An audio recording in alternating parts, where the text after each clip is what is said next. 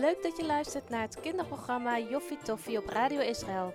Dus ga maar even lekker voor zitten en luister naar wat Mirjam te vertellen heeft. Hallo lieve kleine mensen en grote mensen. Wat Joffie tof dat jullie luisteren naar een nieuwe aflevering van Joffie Toffie. Gaan we met een nieuw onderwerp beginnen en wel het Loofhuttenfeest. Het Loofhuttenfeest wordt ieder jaar vlak na Yom Kippur gevierd. En Yom Kippur, dat was Grote Verzoendag. Dus de najaarsfeesten, dat begint met het Bazuinenfeest op de eerste dag van de nieuwe maand, van de zevende maand in het jaar. En dat is ergens zo in september. En dan tien dagen later, dat is Grote Verzoendag. En dan vijftien dagen later, dan begint het Loofhuttenfeest. En het Loofhuttenfeest is een heel groot mooi feest. In de Bijbel, in Leviticus 23, vers 39, staat dit over het feest. Neem dit in acht. Op de vijftiende dag van de zevende maand, wanneer je de oogst van het land hebt gehaald, begint het feest van de Heer. Het duurt zeven dagen. De eerste dag en de achtste dag moeten voor jullie rustdagen zijn. De eerste dag moeten jullie mooie vruchten plukken en takken afsnijden van dadelpalmen, loofbomen en beekwilgen. Zeven dagen lang moeten jullie feest vieren ten overstaan van de Heer jullie God. Elk jaar moet dit feest ter ere van de Heer zeven dagen lang gevierd worden. Dit voorschrift geldt voor altijd, generatie na generatie. Vier dit feest in de zevende maand. Zeven dagen lang moeten jullie in hutten wonen. Elke geboren Israëliet moet in een loofhut wonen. Om jullie kinderen eraan te herinneren dat ik de Israëlieten in hutten liet wonen, toen ik hen wegleidde uit Egypte. Ik ben de Heere jullie God. In de Bijbel staat dat de Israëlieten het loofhuttenfeest moeten vieren en dan in loofhutten moeten gaan wonen.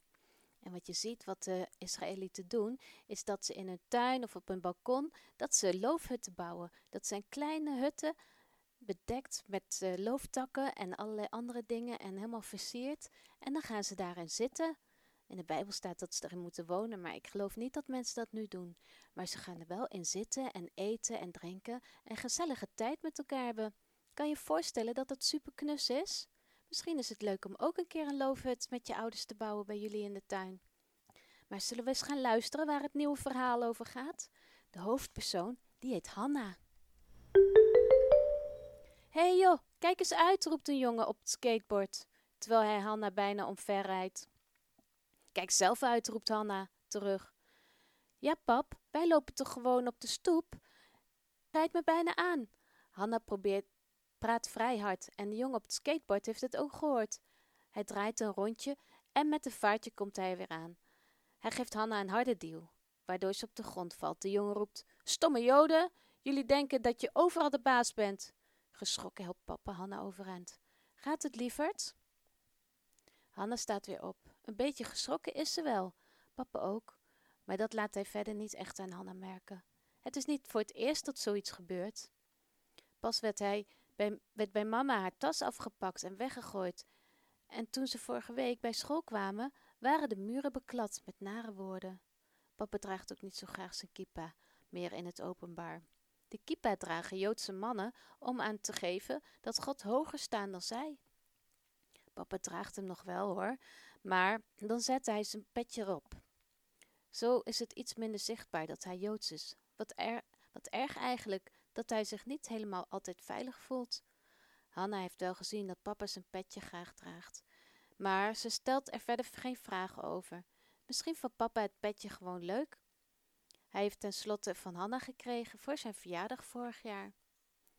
Hanna en haar vader zijn gelukkig zo thuis. Hanna vertelt aan mama wat er gebeurd is. Een paar troostende woorden van mama helpen Hanna om het voorval snel te vergeten. Hanna kleedt zich snel om, want het, het is Shabbatavond. De Shabbat is de zevende dag van de week. Het is de rustdag die God bij de schepping heeft ingesteld. Op vrijdagavond begint de Shabbat en dan duurt het door tot zaterdag.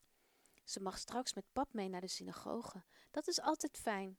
De rabbijn leest dan uit de Torah. Dat zijn de eerste vijf boeken van de Bijbel. Ook zingen ze met elkaar en krijgen ze de zegen mee. Ze mag vanavond bij haar vader zitten.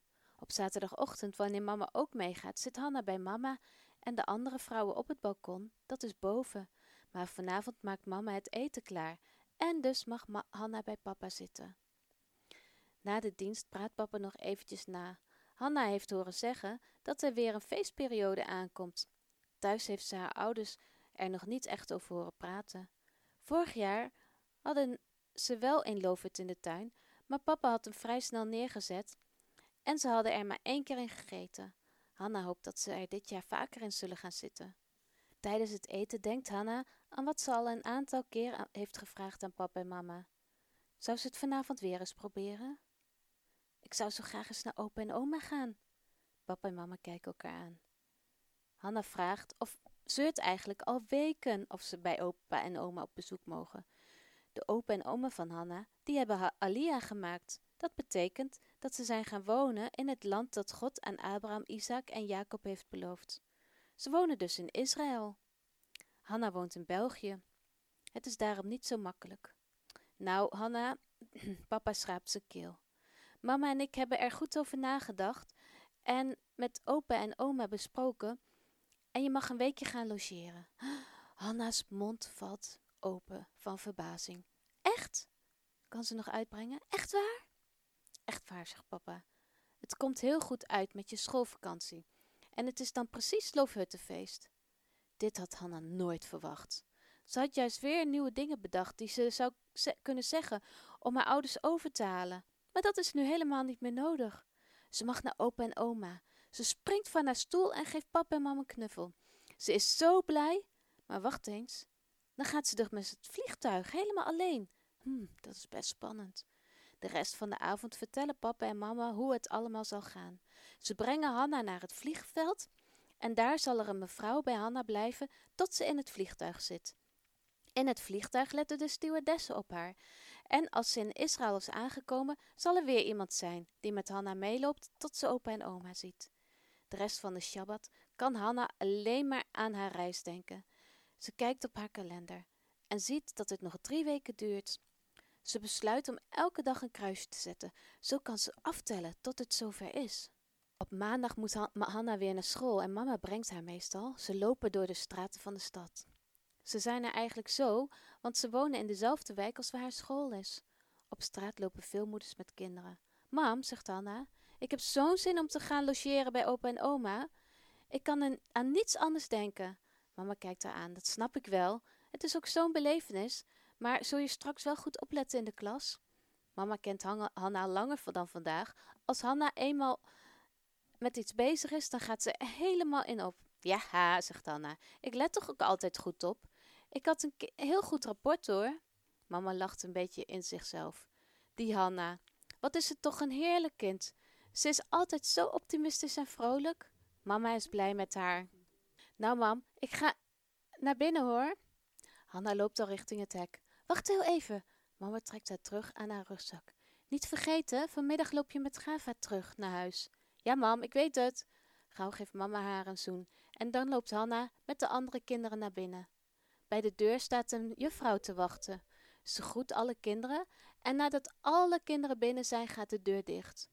Ook het ijzeren hek langs het schoolplein gaat op slot. Nou, dat is wel uh, goed afgesloten, hè, die school.